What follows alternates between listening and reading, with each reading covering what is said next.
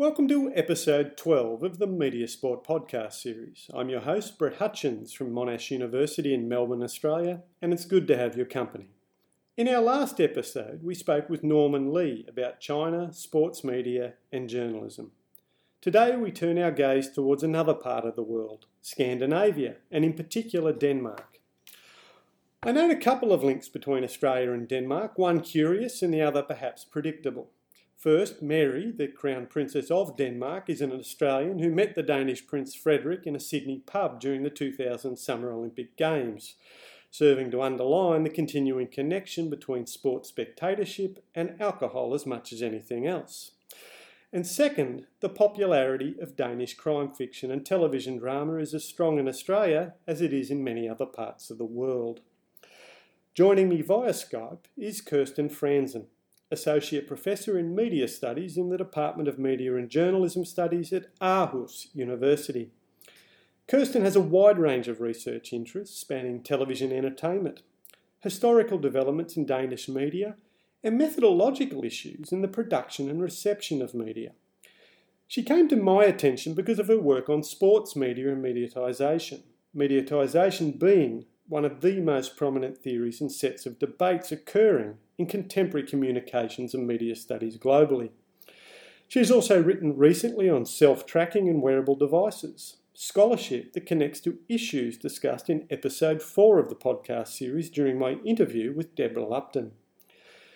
Kirsten's research can be found in outlets such as Information Communication and Society, Nordicom Review, Communication and Sport, the Routledge Handbook of Sport Communication, and an important chapter on the mediatisation of sport published in volume 21 of the Handbook of Communication of Science, titled Mediatisation of Communication, which is edited by Knut Lundby. She has also published extensively in Danish, a subject that I will, I will, we will talk about in a moment. Having written the books Danish Sports Journalism from Sports to Audience and fascination in business in Danish television sport. There is obviously much we have to talk about. Kirsten, thank you for taking the time to chat with me for the Media Sport podcast series. Thank you for inviting me. I'm happy to be here. A good place to begin is your recent trip to IAMCR 2015 in Vancouver, Canada, the annual conference of the International Association for Media and Communication Research. What were your impressions of the media and sports stream at this event? Well, my, my general impression was that it was quite a good conference. I've only attended the IMCR conference uh, once before, so my well, my knowledge about the conference is not that big, but uh, I think that the section on sport and media uh, is, is, is a very important space uh, to, to go if you're researching this area um, I think it's. Uh, I was impressed by the very broad range of issues that were um, brought up in the section. There were people coming in from almost all parts of the world making presentations on everything ranging, from women running and uh, on to, to, to, to football. So it was, um, yeah, perhaps the only continent that I missed um, was the African continent. So, um, but but it was, and I, I, I have been in. I was in uh, Stockholm in 2008 at the IAMCR conference, and it was my impression that this time there was a broader range of issues, but also a higher level in the research that was presented. Actually. And what does the study of sports media in, in Denmark look like? Well, I, I'm, I'm sorry to say that we don't have such a big community of, of scholars around these issues. In Denmark, I've been more or less uh, alone in the in the field for 20 years. So, well, and, and actually, that's also why I, I was so happy to go to the IAMCR conference because uh, then realizing that suddenly you, then you are in a room with a lot of peers who are interested in many of the same issues, and they are bringing in so many interesting subjects. was was quite a, a very positive experience. But but in, in Scandinavia we have only I think we are um, three or four scholars who are dealing, who have dealt with these issues on a regular basis for, for, for several years. So it's it's it's a fairly small community if you can talk if if it's fair to use the term community at all. and what's I mean, give me a sense of what the Danish media landscape looks like. It's you know what are its unique features about you know the from from an international perspective. Yeah, well, in fact, the Danish uh, media landscape has a lot of similarities with the media landscapes in the rest of, of the Nordic countries, in Scandinavian as a whole. Um, compared to, to, to international um, standards, we have a fairly high degree of uh, our public service media plays a very central role in, in our media landscape. Actually, public service broadcast media are uh, still uh, having the highest share uh, in television viewing. And, and so our the status of our public service media is, is a unique thing. Um, and at the same time, we have a very high uh, dissemination of, of uh, digital media. Uh, and that the reason for that is is partly that we have a in, in, in the Nordic countries the, the, the governments consider uh, media uh, a very um, essential resource for people to use and they, they, they are seeking to um, secure the, the population uh, universal access to, to media and digital um, technology. So, meaning that that we have uh, we are among uh, the, the countries in the world with the highest penetration of digital media. Um, almost every child um, above uh, 10 years uh, have their own mobile or smartphone. So, so there's um, we, we are a, a, very highly digitized community in many ways, meaning that if, if as I see it, it, if we want to do research on some of the very important new uh, issues concerning how pe- people use media uh, on several platforms uh, or, or, how they are on, on, on, many screen screens at the same time. There, I think the Nordic countries are quite something of a laboratory you, you can use because there we, we find many of the new types of uses uh, in, in, in many places. Okay, and how, how does that context connect with the sorts of sports content and, and that gets presented? I mean, what does the sports media market and system look like? Well, the sports media, um, sports is still important for public service television. Mm. In in in, uh, and they are part of of it. Uh, uh, in fact, Denmark has had a quite unusual situation for some years because one of our, we have two public service broadcasters, and one of those decided to, to cut off many of uh, much of their sports coverage. when they had to make decisions, uh, they had some financial cutbacks they, they had to meet but um, still it's, it's considered quite an important issue for the public service broadcasters because sports events are still among they are together with um, drama. These are uh, events where you uh, still can gather the, the population around a big event. So you can create create this national community around uh, the media, and that's a very important issue for uh, public service media during these years. Mm. In particular, when they, they can do it on, on flow television, uh, they have a, a quite a high, strong competition from Netflix, for instance, from streaming services. So it's a so I I would consider that that sports might be be be be, be something that they will turn more towards, but they have some problems financing the rights. Yeah, I mean, I'm, and when you say sports, are we referring? I'm, I'm assuming like much of Europe, north and south, and east and west, that soccer, football is one of the key things, but European handball, alpine sports, these sorts of things? Yeah, we have a yeah, we have um, soccer is is is, is the absolutely dominant um, sports content on the media. But um, in in uh, all the, in Denmark, Norway, and Sweden, handball has also be, been a, a, big sport, uh, which has actually been the second uh, most covered in, in, in, in, Danish television for, for years. And I think it's almost the same uh, in Sweden and Norway. But in Sweden and Norway, uh, they also have a, a, a lot of coverage on skiing and ice hockey as well. So it's uh, we well we share some of the patterns regarding content, but still there are some some some differences as well.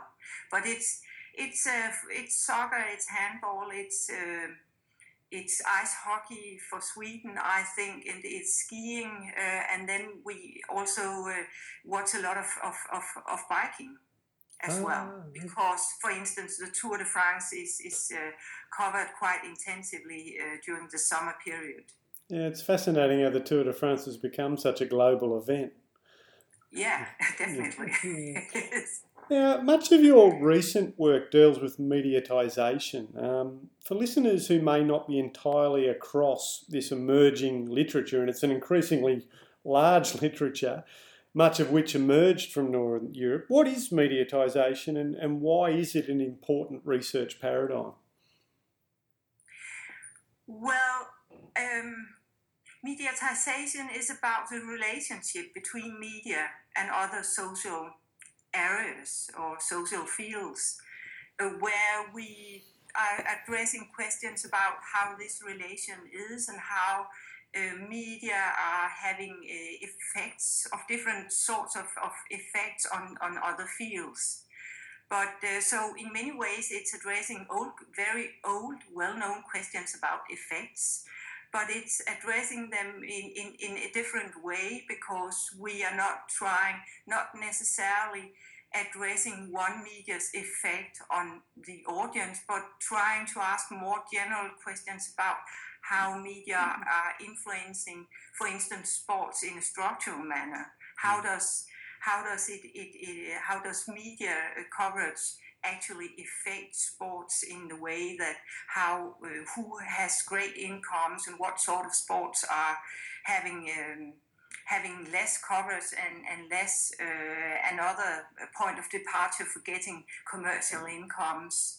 And and and what we're interested is is more how um, media are affecting these areas in a long-term perspective uh, as structural uh, and how they are having structural implication on on on, on diverse fields of culture and, and social fields in in in a, in a but but in a more in a long-term perspective. And then we're not just asking about the audience but also asking about um, you know how how how it, it, it has implications for for sports business and for book uh, for for for book and publishing industries uh, etc and this you're part of a, a, a four-year team-based project titled the mediatization of culture the challenge of new media. Who are you working with on that and, and what does it involve?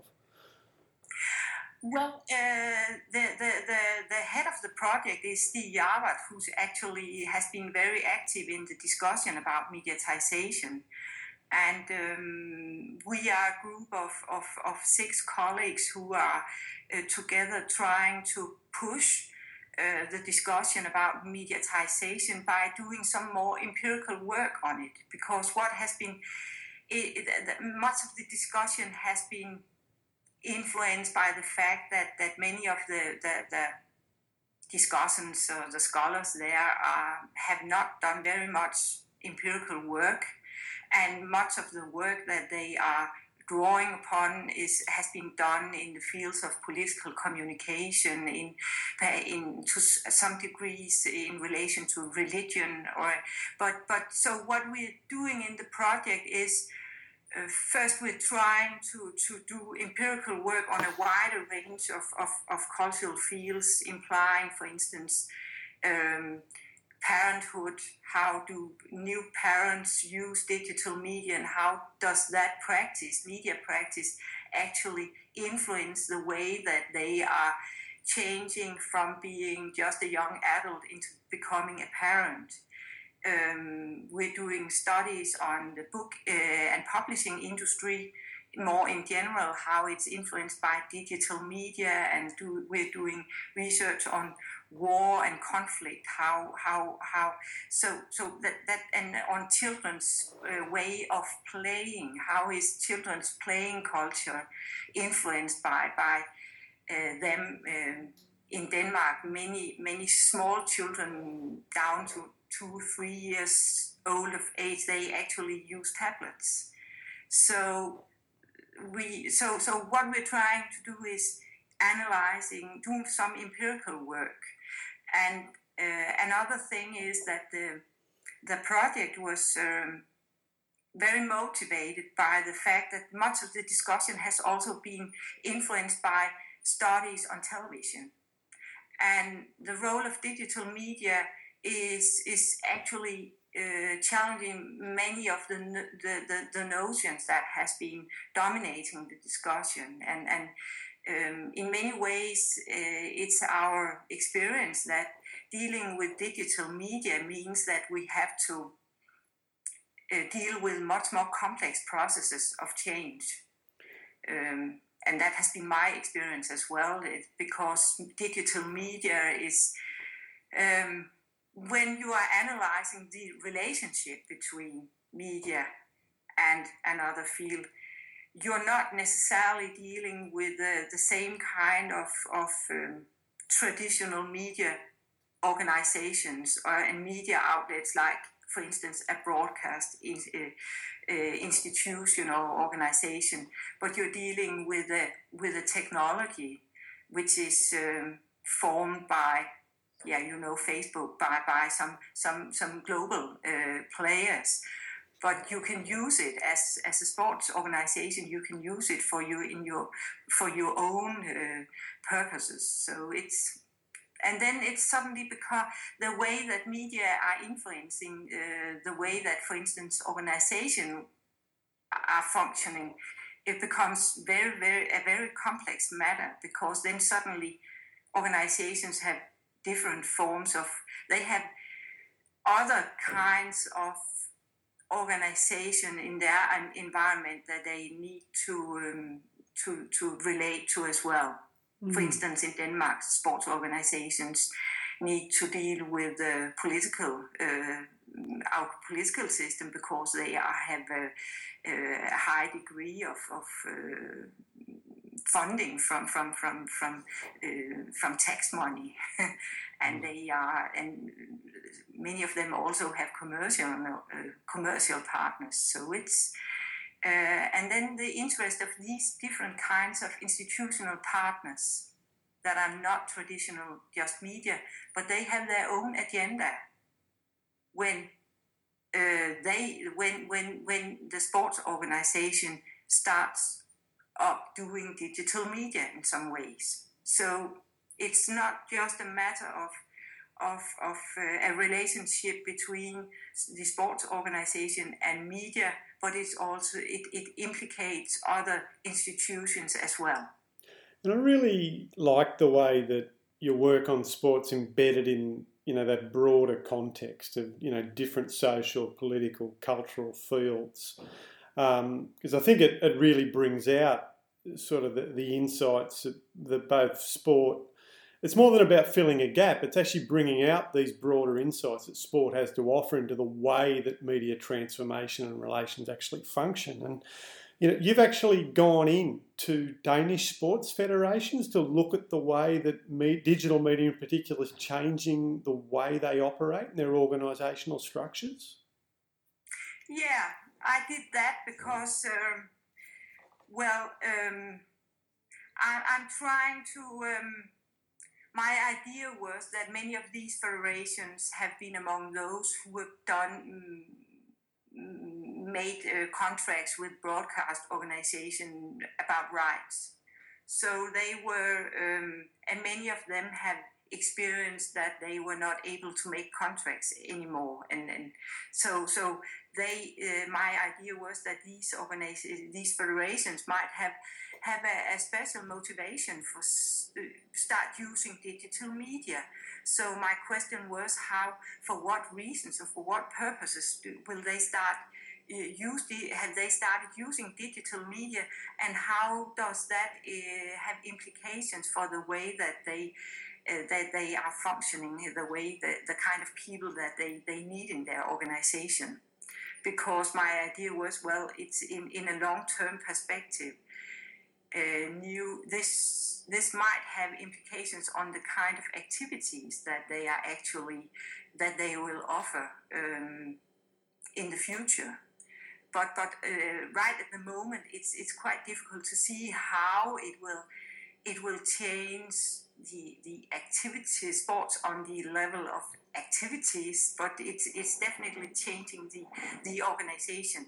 But i did a, a, a quantitative survey among all the danish um, sports federations and then I, I were I was I was following up by doing qualitative interviews with with um, with with some of those some of those uh, people who were representing a diversity among different interests. How they, they were actually dealing with it in, in very different ways.